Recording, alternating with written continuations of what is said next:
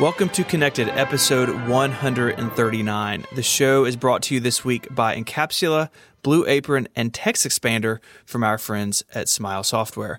My name is Stephen Hackett, and I'm joined this week by my co host, Federico Viticci. Hello. Hi. Hey, buddy. How are you? I'm good. We are Mikeless today. I was just with Mike in Atlanta. We're going to get to that in a minute. Uh, but he uh, just got back to his house like an hour ago or something. So he is, uh, I think, dead. Uh, Hmm. So just me and you. But we have a special guest for at least part of the show this w- week in the very handsome, uh, shockingly tall Casey Liss. That's not even true. Federico's taller than I am. But hello, gentlemen. How are you? Am I? I don't know. Oh, good. There. we go. I feel like so. So the, the listeners will. Uh, you can picture this in your mind's eye. If you're unless you're driving, just- other if you're driving, keep your eyes on the road. But if you're at home, close your eyes and imagine Casey and Federico meeting uh, at WWDC. And one of the first things they did was stand back to back to see who was taller. And I think Federico ed- D- edged him out. How can you even remember this? because yeah, I don't it, remember that at all. it was uh, it was amazing. I think I was just swimming in, in Federico's Italian charm, and I in in time had no meaning. It, it both stood still and ran much faster than it ever has before. This is so much more romantic that it actually happened.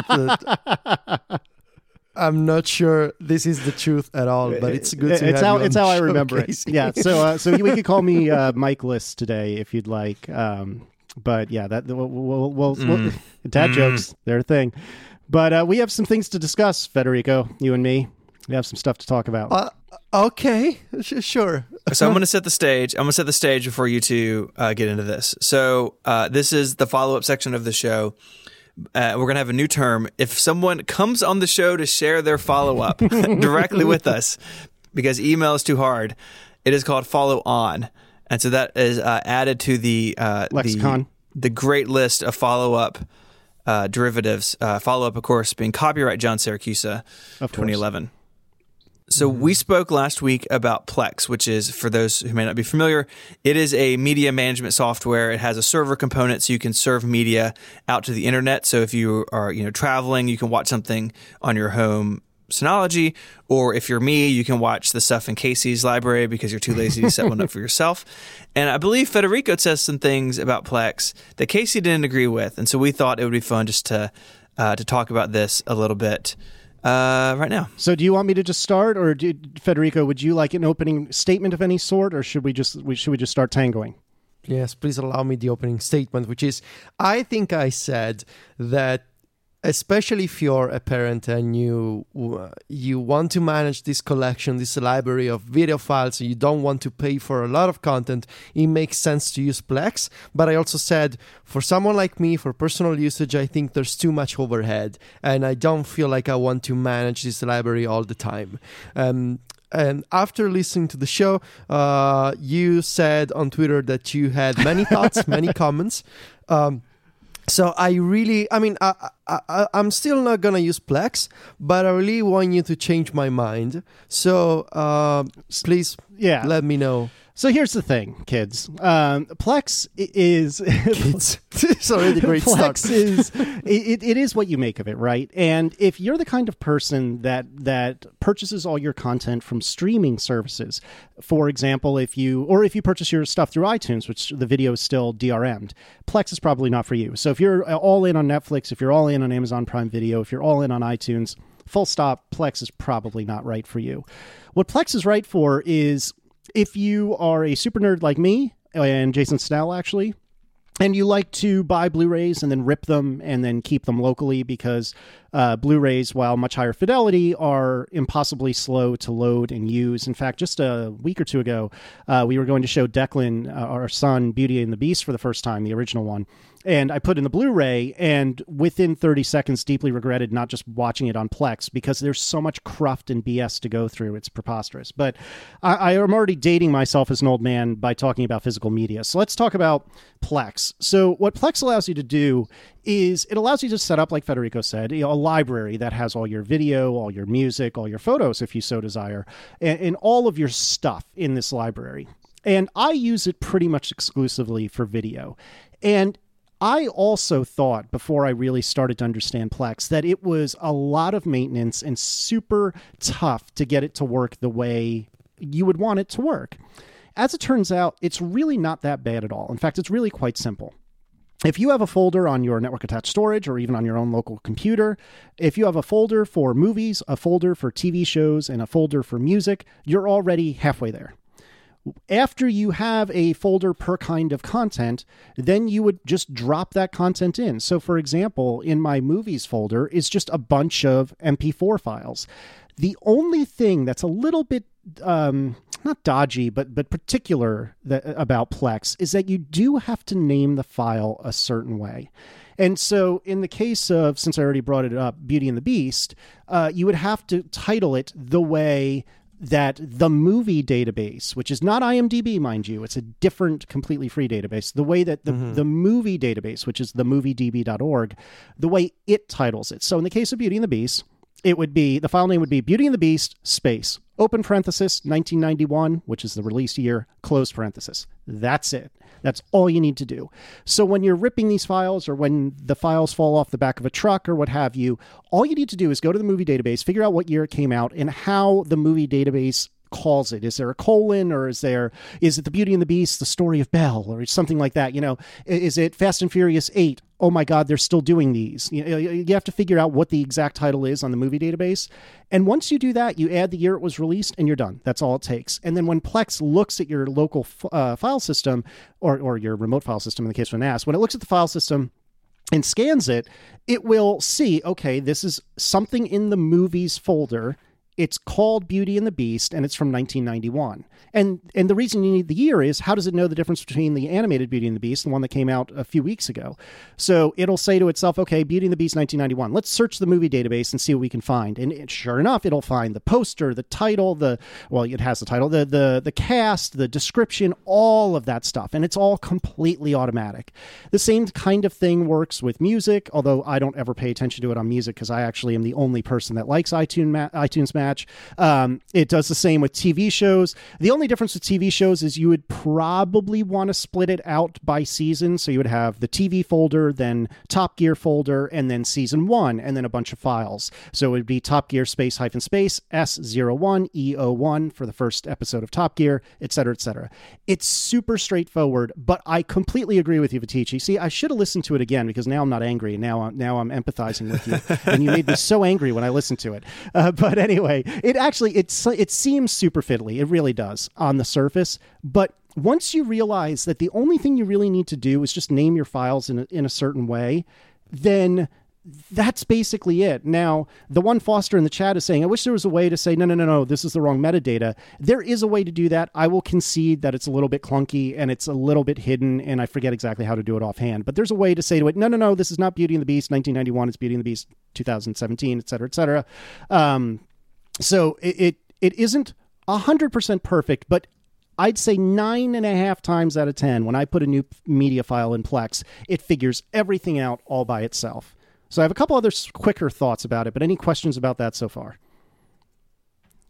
Yeah. Um, how big is your library? First question. Ah, that's a and the second question. one is um, what kind of because I I guess one of my problems when I when I tried Plex was that my uh, Synology model didn't support uh, video transcoding, whatever. And so some videos actually played and others didn't. So I think my problem was that I actually have the wrong or least, maybe an old model of a network attached storage system. And so maybe my experience was made worse by my, you know, the the the model that I have. Uh, so I wanted to know yep. what setup do you have at home? That's a great question, and I'm glad you asked. Um, with regard to the Synology, um, there are Synologies that do reasonably well with transcoding on the fly. So let me let me back up a half step. One of the things that's great about Plex is you can set it up so that your library is accessible through the internet. So you just tell Plex, you know, hey, I want to broadcast this to well to to known users on the internet. It's not to the whole internet, of course, but uh, you, can share the library across the internet with only yourself, or you can do like Stephen and I have done and share it with each other. Um, but what that allows you to do is Plex is smart enough to see, oh, this is an iPhone that is trying to view this episode of Top Gear, and it seems like it's not on a great connection. So let me try instead of giving this full 1080 video file across the internet, let me crank it way back. So maybe it's 720 or maybe it's even standard def because that's all that the iPhone's connection can handle. And that's what the transcoding is. Um, and so what will happen is as you play a file with any of the Plex clients, Apple TV, iOS, etc., it will try the server will try to transcode to whatever's best for that client on the fly. And on a network attached storage device like a Synology, that's a lot to ask for a, mm-hmm. a, a, device that really doesn't have a strong CPU. I ran into the exact same thing with my Synology. I happen to have a, a DS1813 Plus. It is nowhere near strong enough for live transcoding. Now, if you pre-transcode, which is way more fiddly than anyone would ever want it to be, and it's what I do because I'm a super nerd. But Federico, it, you are normal, and you would not want well in this context anyway, and you would not want anything to do with the pre-transcoding. But if you put it in an Apple-friendly format up front, I think it'll be okay on the Synology. But if you just want to like drop an MKV in there and have it work, then I wouldn't recommend using most network-attached storage devices. So what I do to answer your question is my iMac is my Plex server and I just have the Synology mounted as a network drive, and that allows me to have all my media on the Synology, but do all the transcoding on the oh. iMac. And then, and then to answer your question earlier, my video folder is two terabytes, and that includes movies, TV shows, etc. And it has fifteen hundred files. You have a Mac in the middle that is basically always on and does the transcoding for you, while the big storage, the heavy storage, is on the Synology. That is clever. That's exactly right. Now, it's not the best way in the world, but it does get well, it's not the best in terms of it's a lot of moving parts, but it does get the job done really nicely. And I know if you're like iOS only, that may not work for you. But there's a the, another piece of follow up I wanted to mention is that Mike had said, "Oh, Plex will never die because they don't have the storage requirements that say an Everpix did or a Google Photos did." And this is 95% accurate. It, it I'm, going to be a little bit pedantic here, but Plex does offer a cloud-based server solution, and this is where your your ears should perk up, Federico. So what you can do is you can say to Plex, "I want the Plex server to live in the cloud. It'll be one of your servers, but I want it to point at my media." And obviously, that means your media has to be in the cloud. So you can point it, and I might have the details wrong. I haven't looked at this in a few weeks, but you can point it at like uh, maybe Amazon or Dropbox or certainly Google Drive, and you can say, "Hey, all my media is in my Google Drive. You deal with the server." So, so that means you have no Plex server running locally.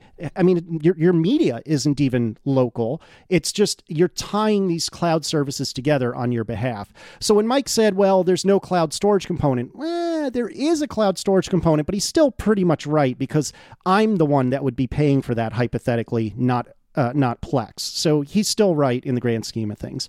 And if you don't have multi, multi, multi terabyte libraries, that might be a really, really great solution for someone like Federico who has no interest in running a Mac just to transcode video from time to time. So you should look into it. My final thought, though, and if this is actually a question which I'm scared to ask on on the air, but I'm I'm an amateur, so I'll do so. What is in my library that's so darn crazy? Because everyone was like, "There's madness in there. Here be dragons." No just trolling. Okay, I, uh, well, I can, I, you never know because I mean I have some weird taste in music. I have weird taste in movies. So I was curious if you could, if you were going to like uh, tell me that Flight of the Navigator is like a, an odd choice or something like that. That's the that is uh, of people of our age that oh, that movie has so a special good. place in our hearts. So good. Anyway, that's pretty much all I had on Plex. So I appreciate you giving me uh, a place to air my grievances, even though it's not Festivus.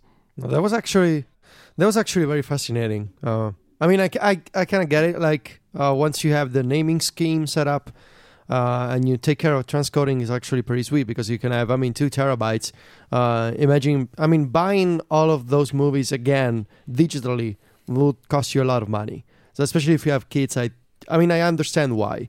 Um, for someone like me, like I, I just want to have my iPad and say, well, I have some TV shows here, I have some movies here, just let me watch them.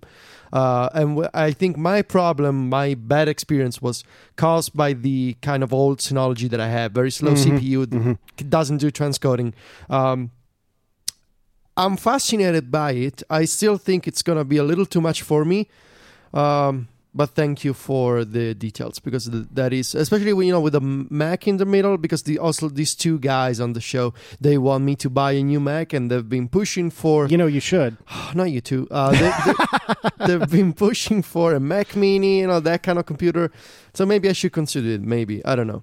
We'll see I, I, think I think you should look at it, but I, I, completely agree with you that it, it it is a little bit of management, but I think the community, not just you, Federico, but the community overblows how much management it it really requires.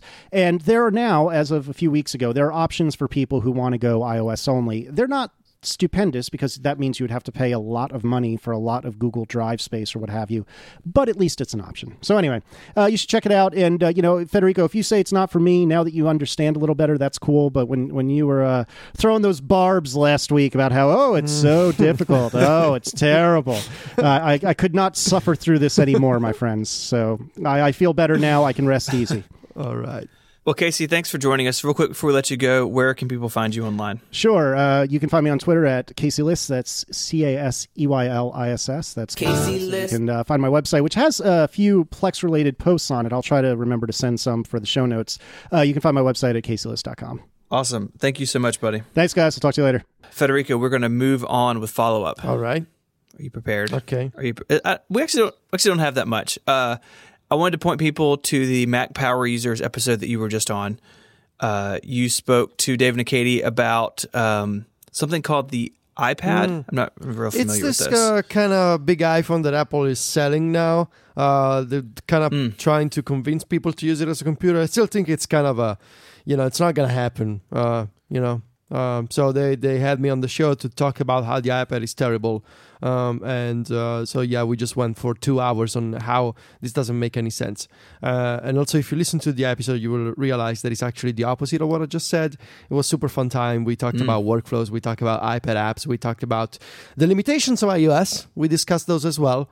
And we what else? We talked about file management on, on the iPad, uh, which is kind of a fun topic. Um, also gonna fun in air quotes. yeah, I'm also gonna follow up on that this week. I think on MacStories with more file management. Uh, it was fun. David and Katie are always uh, excellent hosts, and uh, we had yes. a great time on on MPU. Good. I enjoyed. Uh, I enjoyed listening to it. Uh, I wanted to uh, point people also to episode 253 of The Pen Addict, uh, which, if you don't listen to The Pen Addict, it's not your thing. I, I totally understand. Uh, but Mike and I were just in Atlanta. Uh, so uh, every year, the Kickstarter, there's a Kickstarter for the Pen Addict community to send Brad and Mike to Atlanta. This year, they're going to do a couple other pen related events in the U.S. And we they did a live show with like 70 people in the audience. So if you came, if you were there, thank you so much for coming. It was a lot of fun to hang out with everybody this weekend.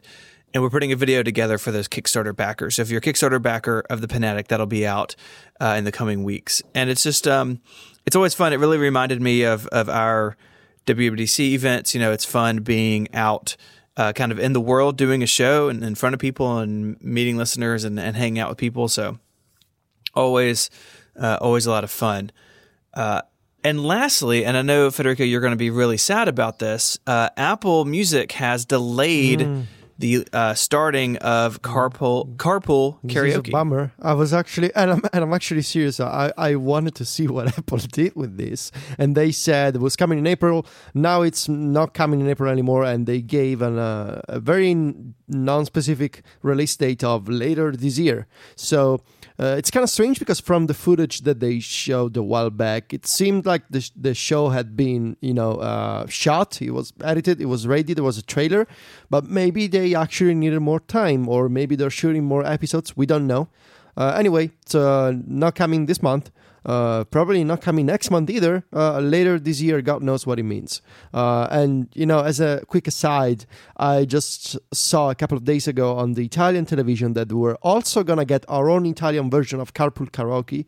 Uh, same name, oh, different hosts. And from the tra- trailer, there were a couple of Italian rappers uh, driving cars around Rome and Milan. It's actually quite promising. So I'm, I'm going to check it out because I, I want to see how badly Italian Italian production can ruin this format. So, oh no! so well, I will I will follow up on this uh, Italian Italian take on Carpool Karaoke. Uh, I think next week or maybe in two weeks. I don't know hmm. when it airs. But yeah, the Apple one, we don't know when it's coming. Yeah, it, it's weird, right? Because at Code Media in February, Eddie Cue said, "Hey, it's coming in April."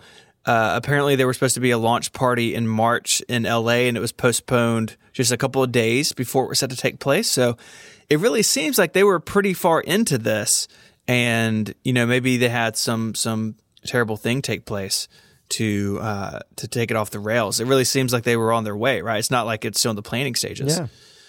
I mean, there were trailers interesting and, to- and you know um, singers and pop stars driving cars. I mean, it was done from the trailer, uh, but then maybe something happened. Maybe they're shooting it again because they want to change the cars. Maybe it's not gonna be you know people driving. Maybe it's gonna be a self-driving car with people in it. You know, maybe. Oh, there you go. Project Titan meets carpool maybe it's karaoke. Eddie Cue driving with the singers in the back seat. It's kind of like a like an uncle driving them while they're singing. I don't know. Could be anything really.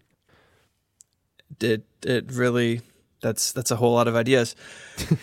so we're going to move into topics, but first I want to tell you about our first sponsor, and that is our friends at Incapsula. Incapsula is a multi-function content delivery network that boosts the performance of your website, protects it from denial of service attacks, and secures it from bad guys, all while ensuring high availability. Over 100,000 organizations trust Incapsula every day. These are everyone from huge Fortune 500 companies like MacStories to single one person websites like 512 Pixels. It doesn't matter who you are, Incapsula can protect you. They all have the resources you're ever going to need to help your website load quickly, even if something bad is going on. And they have a 24 7 operations team, so you have additional help there if you need it. You get personal account management and the best service level agreement in the business. You don't have to worry because Incapsula, they've got this. Put simply, you're going to be well protected and your site is going to be lightning fast. As a listener of this show, you can get one whole month of service for free. All you need to do is go to incapsula.com slash connected. That's I-N-C-A-P-S-U-L-A dot com slash connected. That's where you can find out more about Incapsula's service and also claim your free month. Thank you so much to Incapsula for their support of this show and Relay FM. All right, Federico, topics. We, we got some topics this week, and we're going to start out uh, on Apple's Earth Day. Um, you know, Earth Day is a thing that happens every year, and more and more it feels like companies are using it to uh, put forward their environmental policies and their um, their goals. And, and Apple is definitely at the forefront of that. And uh, they did a couple things, right? So they they updated their environmental page. They published uh, their supplier responsibility report for 2017.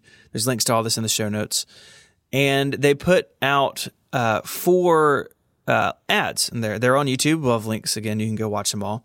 And the, I think the videos are great. They are uh, animated. Um, they got voiceover. They're, they're really fun to watch, and there's basically kind of four uh, four different messages here. And the first one is about uh, Apple Park, so the big spaceship campus, which um, by all accounts they're starting to move into now. Uh, that building is designed to use uh, as little uh, HVAC, as little uh, air conditioning as possible, and they're doing this by bringing in outside air, and they have like cool water running, and basically using the building as a type of radiator to keep things cool. It's really pretty interesting. Yeah, it's a fascinating setup uh, where um, they're basically uh, it's based on the idea that uh, humans, especially in work environments, they tend to perform much better if there's direct sunlight and natural air. Uh, so instead of having uh, this AC going all the time, they uh, they worked with the Norman Foster's, uh, the you know the company who did the architectural design and for Apple Park to make sure that the very uh, unique shape of the of the building would ensure, uh, combined with these uh, flows of uh, cool water into the cement uh, itself of the structure, would create this natural cooling, and combined with the you know with the with the all glass uh, outside walls uh, would create this natural sort of environment with direct sunlight, uh, natural cooling, and it doesn't feel like living and living and working in a traditional office, you know, with the AC and with the fake lights, you know. Uh, Yeah. I think uh, I cannot imagine. I honestly, I've been thinking about this. Like, what kind of feeling uh, could it be of working in this big uh, ring-shaped building that it feels like you're actually outside? And I'm really curious to visit as a as a tourist and and see to if it's possible to get an idea what it feels like. It sounds very very intriguing to me. Yeah, I think so because there, you know, there's there was a report out a couple weeks ago that Apple has like basically bought every tree you can plant uh, within you know hundreds and hundreds of miles. It's actually hard to find trees to plant now in that part of California because Apple has bought them all, and it's going to be a space that's dominated by nature. And so you're right, the building is sort of transparent to the outside in these ways, and and you know you look out this this huge floor to ceiling windows and you just see you know an, an orchard of trees and you feel the breeze uh, it seems like it's kind of the opposite of my office, which is basically a concrete bunker uh, mm-hmm. in which I've blacked out the windows and have air conditioning. but I don't want to see sunlight. Please go. That's away, right. Get rid of it.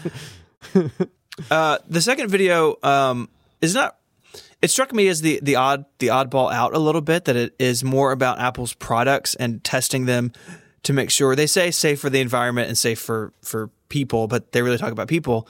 And the the story here is that Apple makes its own fake human sweat to test products with, mm, so which gross. is ca- kind of gross. yes, it is. But I guess the idea is uh, that because Apple wants to make sure that their products are durable and that people j- don't just throw them away every couple of years, uh, well, what is one of the first source of damage and wear on Apple devices? Where it's sweat because you're actually wearing them, especially with the Apple Watch, with the AirPods. Uh, human sweat is, you know, one of the primary factors to, you know, uh, causing damage and wear and tear on, on electronic devices. So instead of having people sweat and collect all of the human sweat every day, they actually rec- recreated their own fake sweat yeah. and to uh, analyze the conditions that these devices are subject every single day. It's very fascinating, uh, but just looking at the pictures, I mean, it's it's uh, it's quite something, you know. I wonder if it also smells like human sweat. That's the first thing I thought. Does it really is like is it really like human sweat or is it like it's water but there's some particles inside that make it behave like sweat? Uh, that is super fascinating, you know. It's recreated in their own labs. Um, kind of weird, but also kind of genius, I think. Yeah. I mean, if you think about uh, the Apple Watch in particular being something that people wear when they work out, you know, it's different than when Apple was just making Macs, right? Like, usually you don't sweat right. all over your iBook. Oh, usually. Usually. usually. Uh, but the Apple Watch, you know, it's designed for working out. The phones now are water resistant. People run with their phones. You have uh, not only headphones, but you have uh, the AirPods and you have some of the Beat stuff with some, of you know, like the the Powerbeats and the BeatsX kind of marketed and designed for working out in to a degree. This is a thing they're dealing with now, and so of course they are, uh, you know, actually testing it. It's just weird to think about. Yeah, it is, especially after looking at the pictures. Yeah, I can't. They can't be unseen. Uh, mm. The the third one was about solar farms. Uh, this is something that Apple has talked about in the past. These uh, it's like a 40 megawatt solar farm in China, and mm. they are using land that is used for uh, yak farming. Is far I don't know if farming is the right word. Uh, raising yak, you know, um, and artisanally raised, handcrafted yaks and they are they're building these solar farms in a way that the land is dual use. So the the solar panels are way up high. They don't block mm. all the sun, so there's still sun on the grass for the yak to eat uh because uh, yaks like grass apparently, and it's just repurposing this land. Yeah, um, Apple has been a big proponent of these solar farms, and I think uh, they said that in their uh, North Carolina server farm, they uh, they are at the third solar installation uh, which of course explains. Uh, we're gonna talk about this in a minute, but uh, Apple's Lisa Jackson, she told John Gruber on the talk show that whenever you're sending an iMessage or making a FaceTime call, the electricity that you use is um, Apple is driving the electricity back into the server farm and into the grid uh, with their solar farm installations, which is super fascinating. But also, this needs to be explained, and it's quite complex. Uh, my understanding is that Apple they don't necessarily have uh, solar panels providing electricity straight to the servers, to the server farms that they have. Right. But what Apple wants to do is they know the precise amount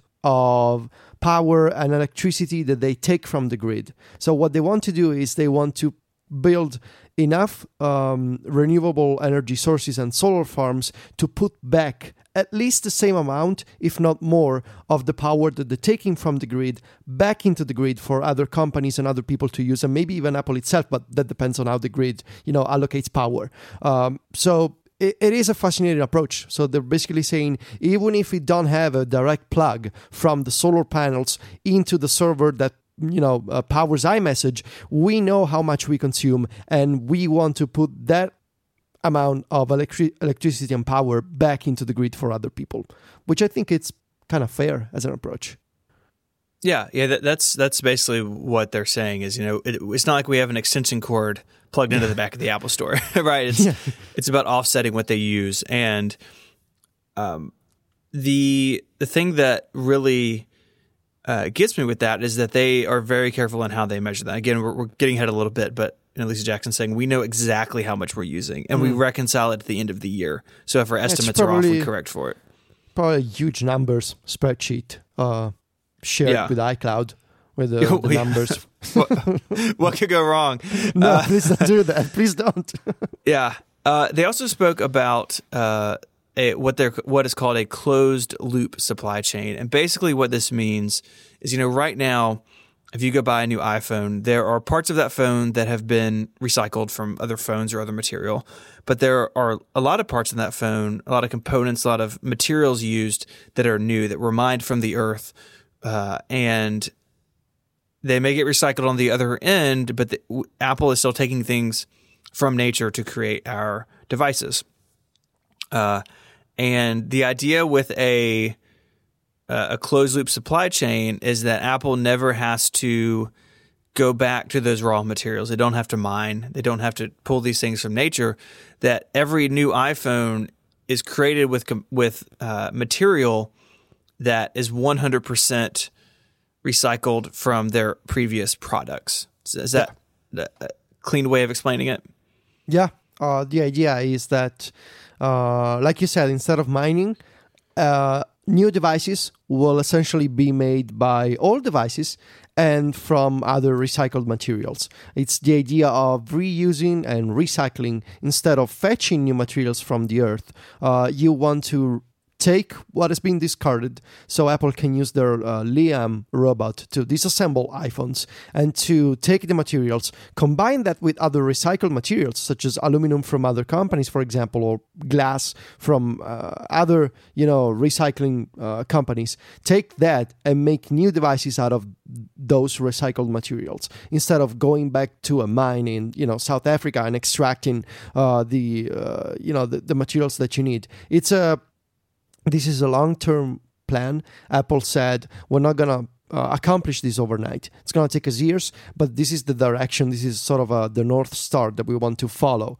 Uh, the end goal that we want to accomplish is this: we want to have a closed loop supply chain where no new material is fetched from the ground, uh, but instead uh, everything is reused and recycled. And they provided, I think, an example of how the in the in the Chinese facilities where they're assembling the iPhones, they made these custom Mac Minis to monitor the, uh, the the the facility, and those Mac Minis were made from iPhone 6 parts. So the old iPhone 6 devices, they disassembled those. They took the aluminum, the glass, whatever, maybe the plastic, and they used those materials to make Mac Minis to oversee the making of new iPhones. So it's a, this sort of a virtual cycle of old devices making new devices that help making new devices from recycled materials. It's um it's a lot to wrap your head around, you know, especially at this kind of scale when you're talking 70 million iPhones and, you know, now we need to recycle all of those. But it's a very uh, laudable initiative, I think, from Apple. Uh, but it's not gonna, you know, it's not gonna happen in, in a year. It's not like WWDC 2018 uh, we're gonna be like, hey, did you stop mining the earth? By the way, I think it's gonna take a you know a decade maybe, uh, but I, am confident you know with the, with these people uh, and with this team, uh, that Apple will, will get there. Yeah, absolutely. Um, and and Lisa Jackson, so we, have talked around this a little bit, was on the talk show episode 188. Uh, if, if, you're not familiar, she is the vice president of environment policy and social in, initiatives uh, at Apple. She was, during Obama's first term, the head of the EPA here in the U.S. Uh, she's an engineer uh, by trade, uh, incredibly intelligent, and she has really been leading the way at Apple on these new policies and these new goals. The podcast is about an hour long. Uh, it's easy to listen to. I think uh, John did a good job uh, with the interview, and it's talking through these videos and these initiatives. Some other stuff in there, like um, they have um, protected a bunch of uh, forest area in China to again to offset their use of uh, paper in their packaging. Uh, but they're at like 99% recycled and responsibly sourced paper in their packaging now. They're moving to all paper packaging, getting rid of other less friendly uh, materials in their packaging. And if you've if you've unboxed anything recently, you you have seen that there's no plastic clings anymore. It's all like this weird like waxy paper, and mm-hmm. uh, they keep moving forward on that. Uh, but the big point that I left with is uh, that the the the statement that renew that renewable energy and recycling aren't financially viable for corporations. Um, how that's a pretty dumb argument. Yeah. And we've seen that, and we're not we're not going to get political. I'm going to try not to get political, uh, but that's been um, something that we've seen uh, very recently here in the U.S. Of, hey, you know, we need economic growth and we need environmental protection, but there are people who believe uh, those in the wrong order. That we have to get rid of this regulation so, you know, once companies can be profitable, then they'll protect the environment on their own. And really, Apple is really one of the only companies that does that, and they are proving. And Gruber said this in the show that Apple is the most, uh, the biggest company on the planet, right? They're the the most profitable, and they have the you know the decision making all the way at the top to do this stuff. And so if Apple can do it and maintain their ridiculous margins, then it's a it's a model how other companies uh, could do it basically. And and things like climate change and renewable energy should not be partisan. They should be something that everyone is doing, and that corporations. And I like that that uh, Lisa Jackson said this. That corporations have a responsibility in that, right? That Apple is going well above and beyond the regulation uh, in the U.S. and places like China because they feel like it's the right thing to do. And um, I just I don't know. I just really I really enjoyed the interview. Yeah. Yeah, uh, and, uh, you know, uh, Lisa Jackson, she made those excellent points on how corporations uh, shouldn't believe that uh, you know uh, the renewable energy is not a priority. And like you said we we don't want to get political but it's one of those things that at least in my mind it just seems to make sense right? I mean when if you're cold in your house do you, you you could set fire to the house it would be warm it would be hot uh, but then you wouldn't have a house anymore because you just burn it down and instead you use a radiator which is a renewable ener- energy source that you can reuse over time to be warmer instead of just setting fire to the entire house. And that is the idea with the Earth. You know, we're being we've been given this planet, and we've been destroying this planet for thousands of years.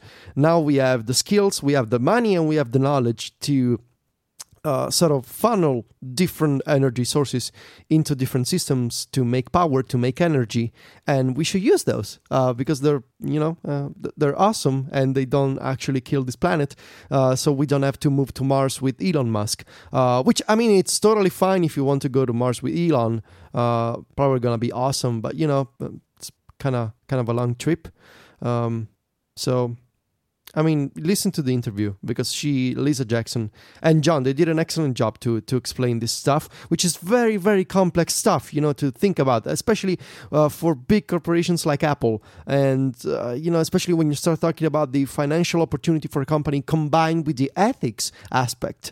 Uh, when you start mixing, well, what is the the return on investment on this, but how do you reconcile that with the ethical uh, sort of uh, standpoint with the with the you know with with the company that says we're a company we need to make money but we're also made of people and we have values. So it's a very fascinating discussion. You should listen to that. It's just yep. an hour. Yep. So uh, we're going to move on uh, to our next topic but first i want to tell you about our second sponsor this week and that is blue apron the number one recipe delivery service. They have the freshest ingredients. For less than $10 per meal Blue Apron delivers seasonal recipes along with fresh, high quality ingredients to make delicious home cooked meals. Blue Apron's mission is simple. They want to make incredible home cooking accessible to everyone while also supporting a more sustainable food system, setting the highest standards for ingredients, and building a community of home chefs. Blue Apron seafood is sourced sustainably under standards developed in partnership with the Monterey Bay Aquarium Seafood Watch. Their beef, chicken, and pork come from responsibly raised animals, and their produce is sourced from farms that practice regenerative farming. Every Blue Apron meal comes with step by step, easy to follow recipe cards and pre proportioned ingredients that can be prepared in 40 minutes or less. With Blue Apron, you're going to learn not just how to cook those recipes, but how to cook in general. Following their recipe cards is going to teach you new cooking skills that you'll be able to use every day. With Blue Apron, you can choose from a variety of new recipes each week, and no recipes are repeated within a year. Uh, you'll be able to cook Meals like mushroom and Swiss cheeseburgers with roasted rosemary potato wedges, spicy chicken sandwiches with Alabama white sauce and sweet potatoes, and lots more. Blue Apron delivers to 99% of the continental United States. There's no weekly commitment, so you only get deliveries when you want them. You don't have to worry if you're going to be out of town or something that you're going to have food going to waste. And their freshness guarantee means that every ingredient arrives ready to cook or they will make it right. Check out this week's menu and get three meals free with your first purchase, including free shipping, by going to blueapron.com slash connected. You will love how good it feels and tastes to create incredible home cooked meals with Blue Apron. So don't wait. Visit blueapron.com slash connected. We thank Blue Apron for their support of this show and Relay FM. Blue Apron, a better way to cook. So Uber did some bad things and Tim Cook got upset. This is my summary. It's a good TLDR. This came out in the New York Times uh, over the weekend that the uh, a, a, some version of Uber, the Uber app for iPhone in the past, was identifying and tagging iPhones, and they were doing it in a way that persisted across uh, the app being deleted and even the iPhone being restored, so iOS being put back on it fresh. And uh, we're going to talk about the article itself. Um, in a minute because the article was a little problematic. But but basically, how it seems this is going on is that Uber was using something called IOKit, which is uh, was part of iOS and has since basically been um, shut down as about iOS nine. And they were using it to pull identifiable information about iPhone hardware. And they were doing this initially to fight scamming of their service in China. Uh, basically, in China, people would set up like dummy accounts and basically set, be reporting rides that weren't happening. And drivers are doing this to, to get more money out of Uber. And they said, look, you know, we can say, you know, mm-hmm. these 10 accounts were all created on one iPhone. It's probably a scam. We can cut it down. Um, IO, IOKit used to report things like serial number, IMEI, and even MAC addresses. But my understanding is that yeah. at least since iOS 9, those all return null. Yeah. So that, that information is not visible to developers.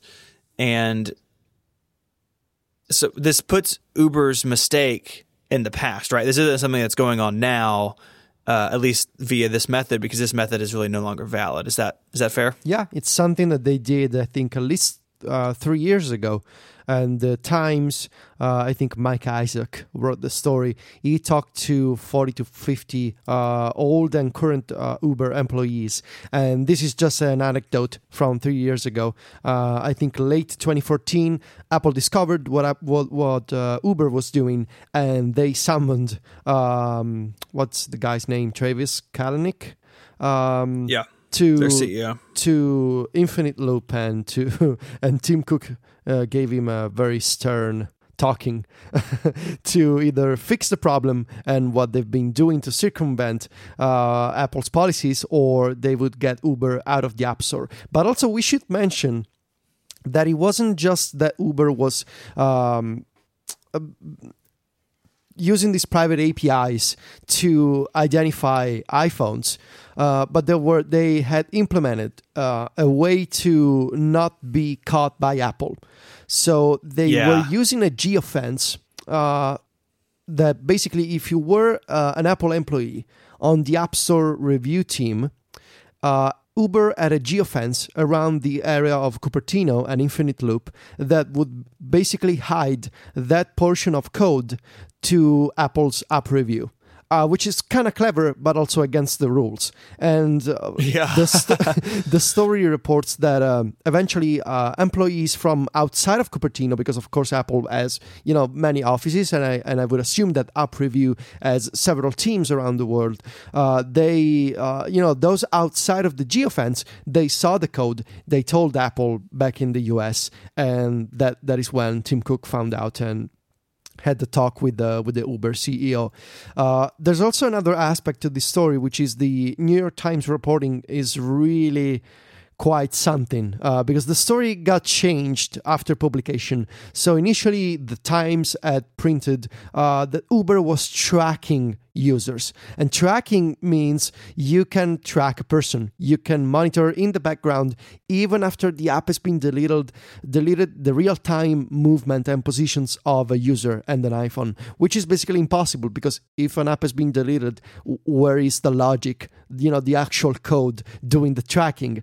Um, and later, the story was uh, changed to say that Uber had been secretly identifying and tagging iPhones even after the app had been deleted and the devices erased.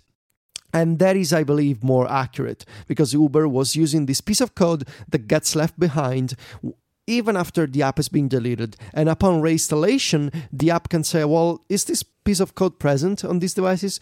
Well, well, it means that the app was already installed at some point in the past, which I think is what Uber had been doing. Uh, and I tend to I tend to believe that maybe the times, uh, you know, the, the technical bits of this story were a little over their heads, uh, and so Sure. therefore the confusion.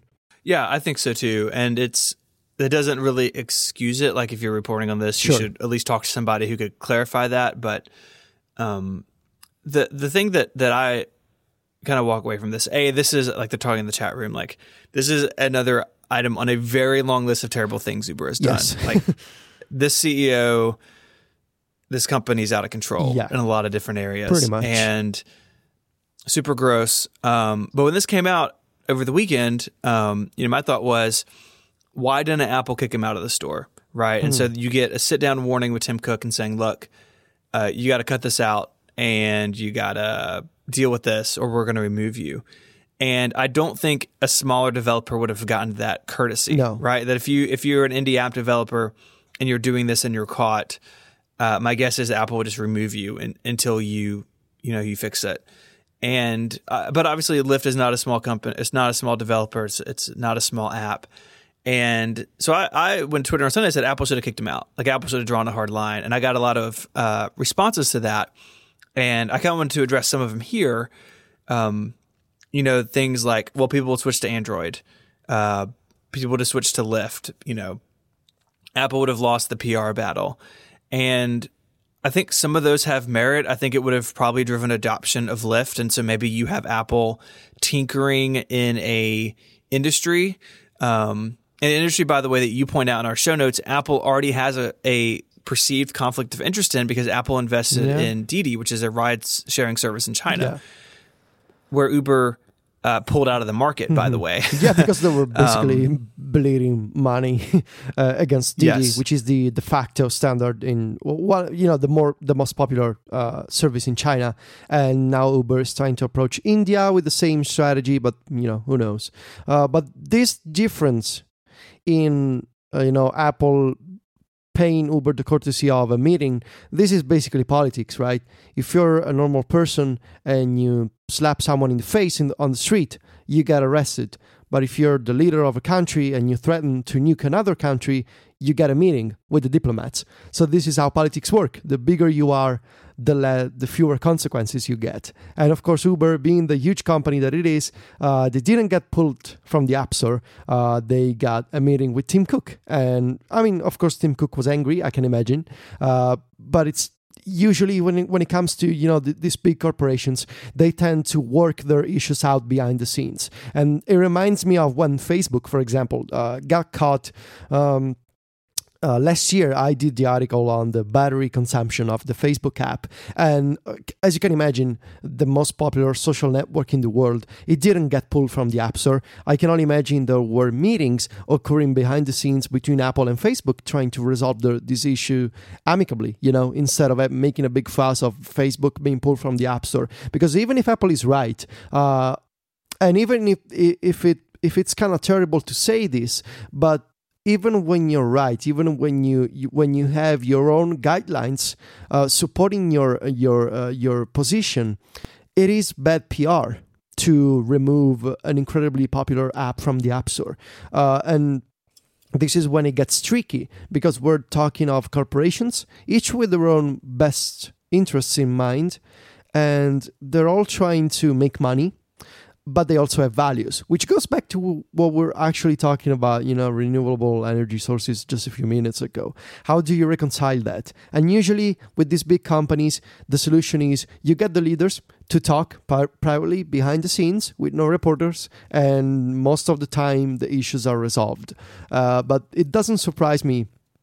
You know, Uber is basically a terrible company, uh, which is unfortunate because it's such a great idea, but it's run by I don't even know how to describe them. And so this profile on the on the New York Times, uh, it seemed to me like it was a profile of a of a deeply uh, disturbing company run in a very odd way but this Tim Cook anecdote and this Apple story, uh, it was the central point. It was what a lot of people were sharing, uh, especially on Twitter and other websites. Also because, you know, there are, uh, you know, the story describes the, the all the problems with the with the Uber management, but we've seen in the past several months many more terrible stories of Uber employees being harassed uh, and you know the the problems with diversity at Uber. So I want to say this thing with the iPhone app probably the least offensive Uber uh, thing Uber has done. Seriously, they've done worse. Uh, it does. I'm not condoning it, but it's just you know, I'm not surprised by Uber anymore. Honestly. Um, no, it, and I don't know shame. what they would do that would surprise me. It's it's a shame because it's such a great idea, but such a terrible company at the same time. So yeah, they did something to work around Apple and to try to fool Apple, but doesn't really surprise me, honestly. So let's talk about this iTunes affiliate thing. Mm. So uh, yesterday, Apple sent an email out to anyone who is enrolled in the iTunes affiliate program. So you can go and sign up and you get a little code and you put it at the end of App Store links. And if someone clicks on that link from your website or tweet or something, you get a 7% commission on that purchase. It's been, how long has that been in place, Federico? For basically forever, right? Uh, yeah, I think so. I mean, um, I, as long as I can remember, it's been there. yeah, uh, there was a rebrand of the um, of the affiliate program. I'm trying to think. I think it was four to five, probably four years ago. Uh, used to be called, I think, Linkshare, maybe. Now Some, it's uh, something, yeah. Now it's PHG from Performance Horizon Group. Uh, but yeah, uh, as long as I can remember, the iTunes affiliate program has been around. So you got 7% from that purchase. It also accounted for in app purchases made. And this email yesterday went Apple saying uh, basically starting May 1st, so about a week from now, uh, that rate is going to go from 7% to 2.5%. Now there are some mechanics that are here here that are important to understand. This 7% came from Apple's cut. So if you sold an app for a dollar, the developer gets 70%, Apple gets 30% for running everything, and that 7% came from Apple's uh, 30. Now I have no idea how big this program is. I don't think anyone does, but Apple's App Store business is fine. It's healthy. It's growing.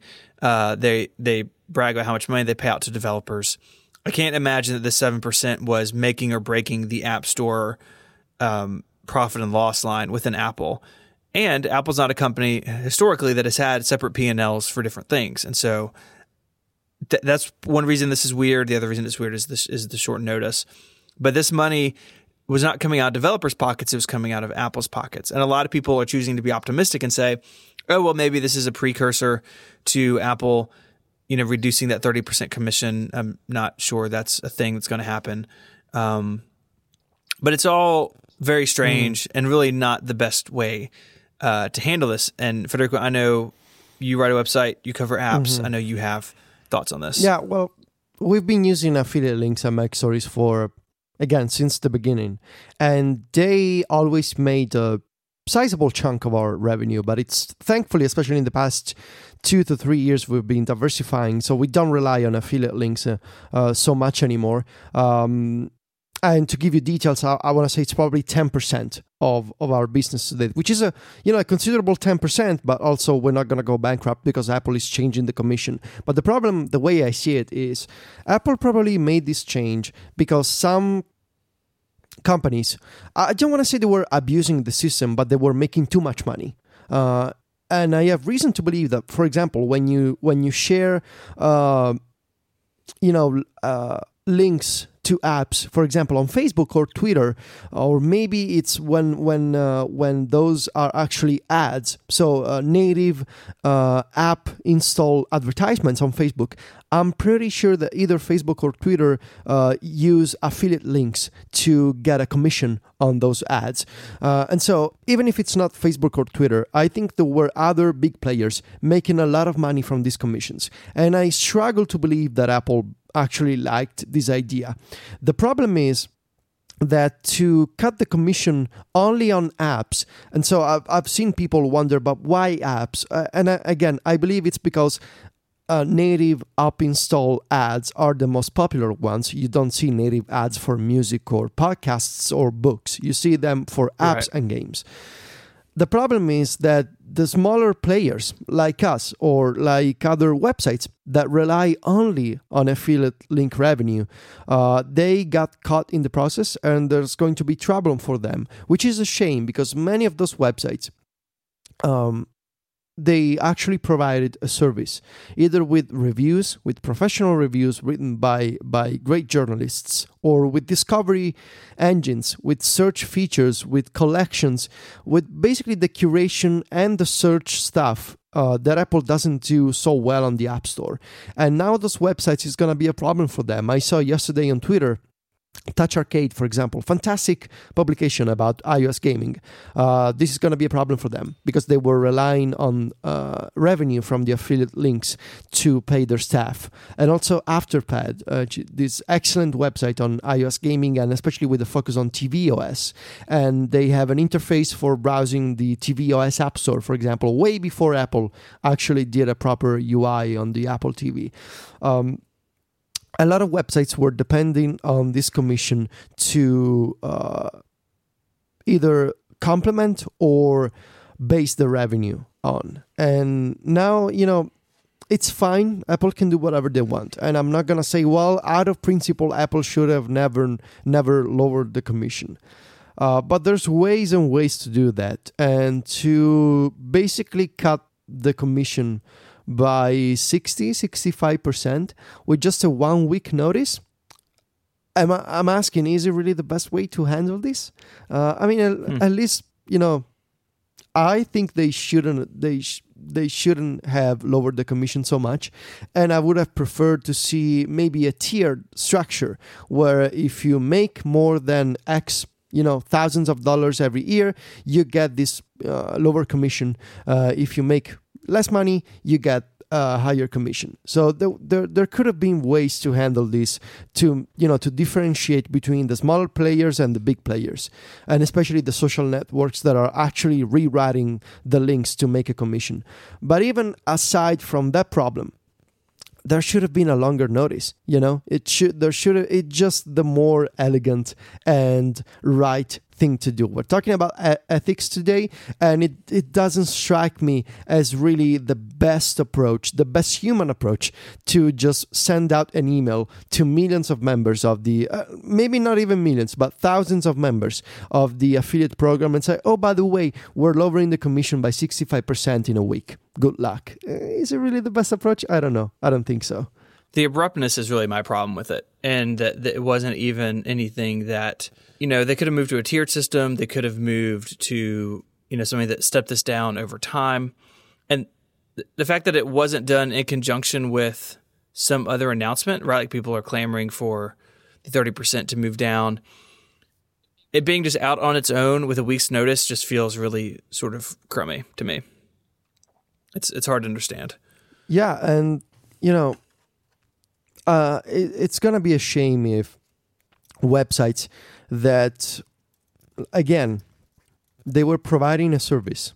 Um, they were helping people discover apps, and if those websites uh, now are forced to you know switch to heavy ugly advertisements or if they need to shut down it's going to be a shame and and it also seems kind of backwards to me to because Apple knows that a lot of websites depend on on on those links to fund their operations and it seems backwards that those websites that drive people to download them, buy apps, and recommend apps now are going to have problems and they're not going to be able to recommend as many apps anymore if they shut down. So, why would you destroy the goodwill among the community and why would you force those websites to uh, seriously downsize? Um, just because you want to cut the commissions on the bigger players that make millions of uh, affiliate link commissions every year. Um, again, it's uh, it's one of those problems with uh, to to just to fix the problem with a couple of big companies. Now everyone is getting caught in this measure, and now you know we're cutting the commission for everyone. Uh, it's a bummer. Uh, like I said uh, on Twitter yesterday, also and my uh, my tweet was actually quoted on a bunch of websites saying that now these websites like like MacStories are going to have to implement ads or other types of sponsored content. Uh, personally, uh, personally for MacStories, we're not going to do ads. We're not going to do other you know the sponsored negative advertisement type of stories. We're fine with our uh, subscriptions, with the memberships, and with the with the RSS sponsorship stuff. Uh, like I said, I I always kept in the back of my mind the possibility that eventually Apple would change the commission. And that is why we expanded to other uh, revenue streams in the past couple of years, especially with the membership stuff on Club MacStories. But I also recognize that there are other websites that cannot do the same, that they have maybe smaller teams, they're uh, sometimes even individual operations. Uh, and, and, and it's a shame that you know now they're not going to be able to continue or they will have to switch to i don't know google adsense and maybe make a fraction of of that revenue. Um, you know it's it's just sad especially with the way that apple dealt with with this. I mean a 6 month notice it would have been fine. It it would have been a bummer still but it would have been a human uh, a proper way to treat other people that's all I'm gonna say. Yeah, that's totally fair.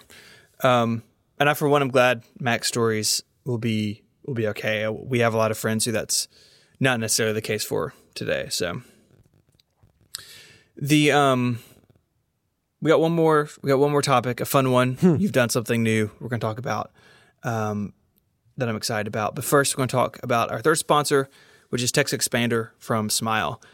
TextExpander for Teams is a productivity multiplier. You get a shared knowledge base to ensure your team communicates quickly and accurately. With TextExpander, all of your team's common replies, things they use every day, can be worded by your best writers. They're all immediately accessible and searchable through simple abbreviations and keyboard shortcuts.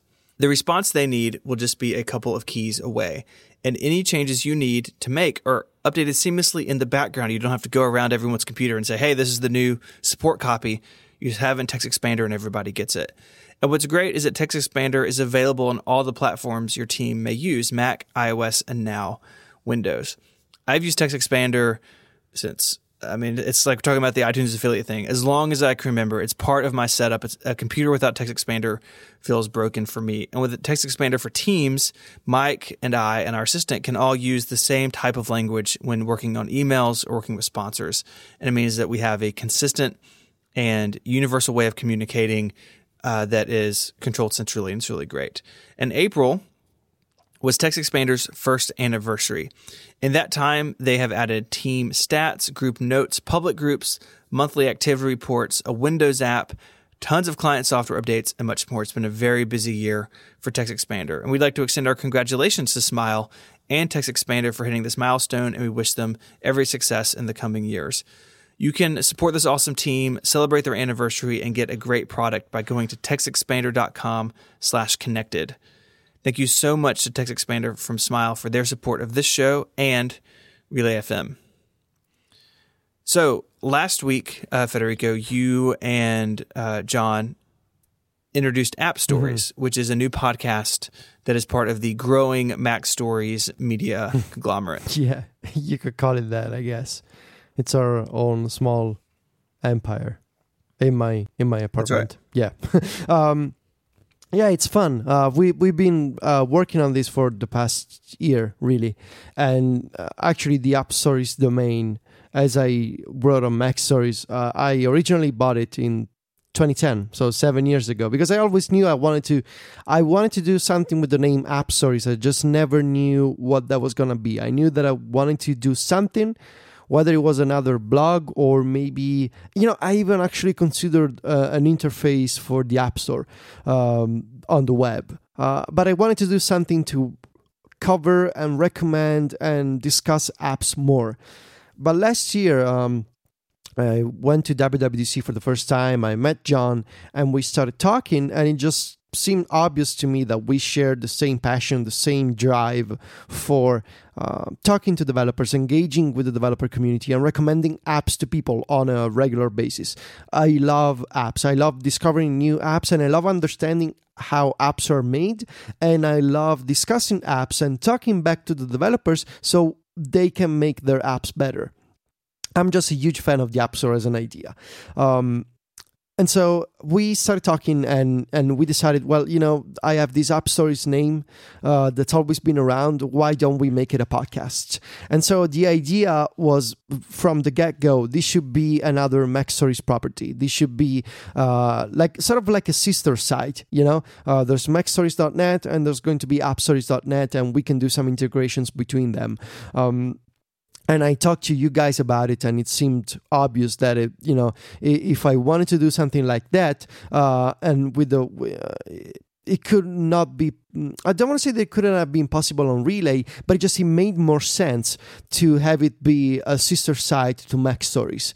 Also because you totally. know we wanted to do a different form, uh, different format, so like a thirty-minute show. We always with the same general topic, which is the App Store and apps. We didn't want to do a news show. We didn't want to do rumors, uh, and so it made more sense to have it be you know this dual sort of setup with MacStories as a blog and AppStories as a podcast.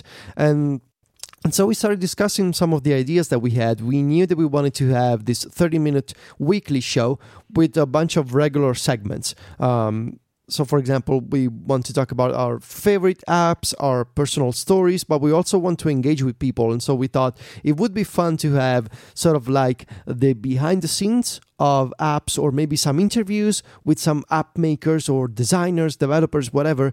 And we want to, the general idea is we want to cover the impact of apps on our lives and on our economy from all points of views from the design, the developer point of view, from the uh, personal point of view, which is, which is our own perspective on using apps. And uh, and we also had the second priority which is we uh, of course we need to make this a business. You know when i was just talking about diversifying income and this was another idea you know we can have the website uh, we can also have the podcasts but we knew that we wanted to have a way for indie developers to easily advertise their products. Uh, especially if you're an indie developer on a budget we know we cannot ask you to pay us $10000 for a sponsorship. So we wanted to have this affordable model where uh, indie developers they have an app app, they're about to launch an app, or maybe they have an app update and they want to advertise it to a great audience. Uh, so we knew we wanted to have this very specific format for, just for them.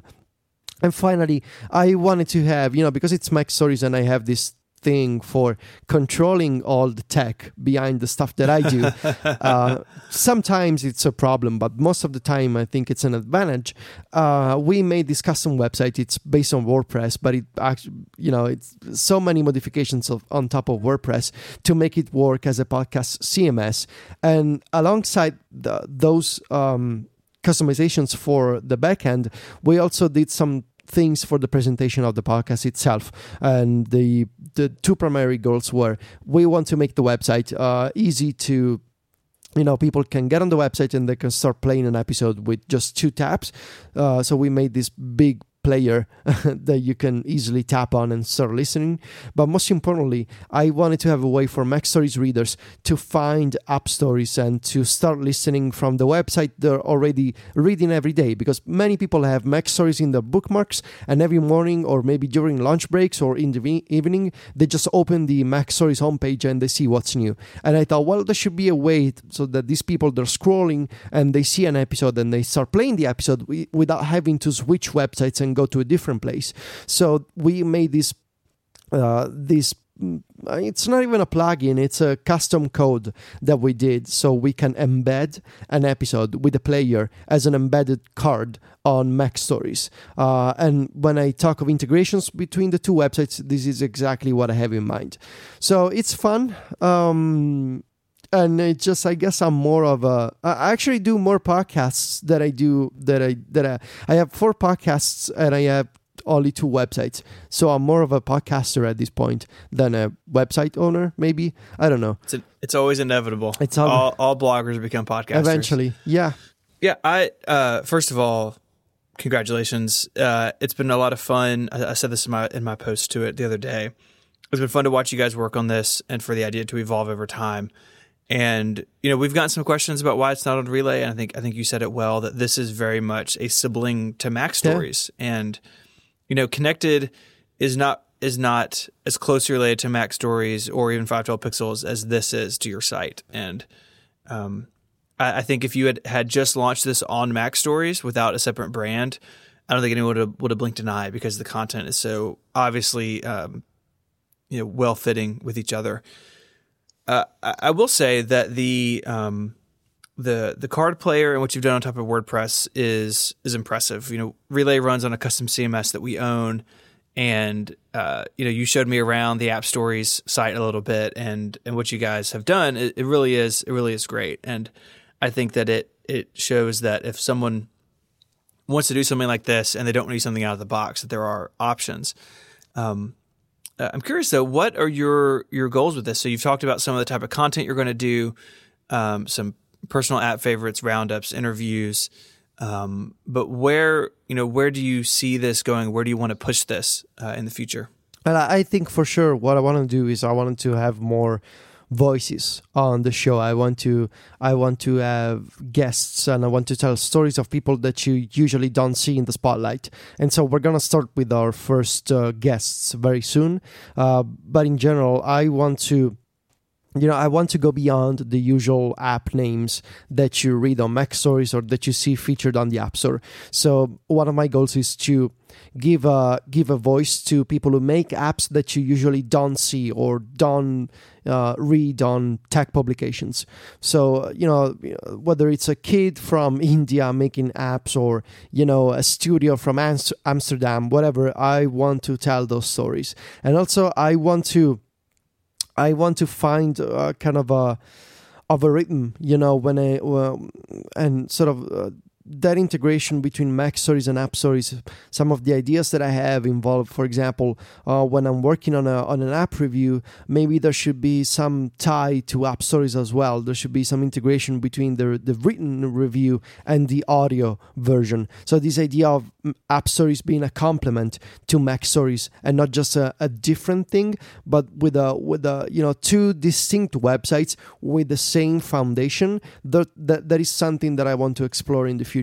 Uh, and and I also feel like the idea of having a short form podcast uh, it, it is for me a, a learning uh, opportunity uh, because one of my downsides is maybe that I tend to that I tend to describe every single detail in my articles and in the in the podcast that I that I'm on.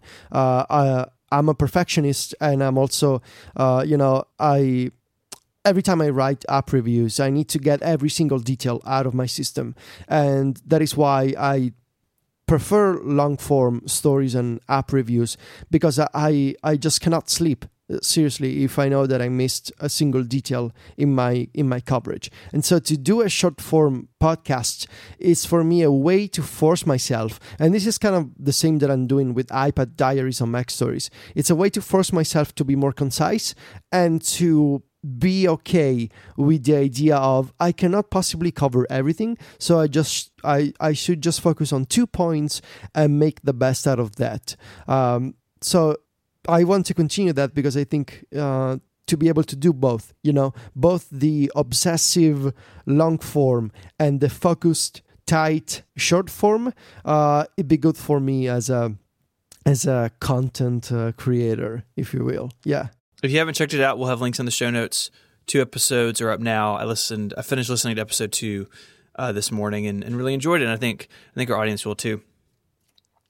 If you want to find links to all the stuff we've talked about, you can do so this week uh, in your podcast app of choice or on the web. Fire up your internet browser and go to relay.fm slash connected slash 139. If you want to find us, you can do so on Twitter. Federico is V I T I C C I, and he writes macstories.net. You can find Mike. He'll be back next week, but you can find him on Twitter as I M Y K E, and you can find me at 512pixels.net or at ISMH. Until next week, Federico, say goodbye. Arrivederci. Adios.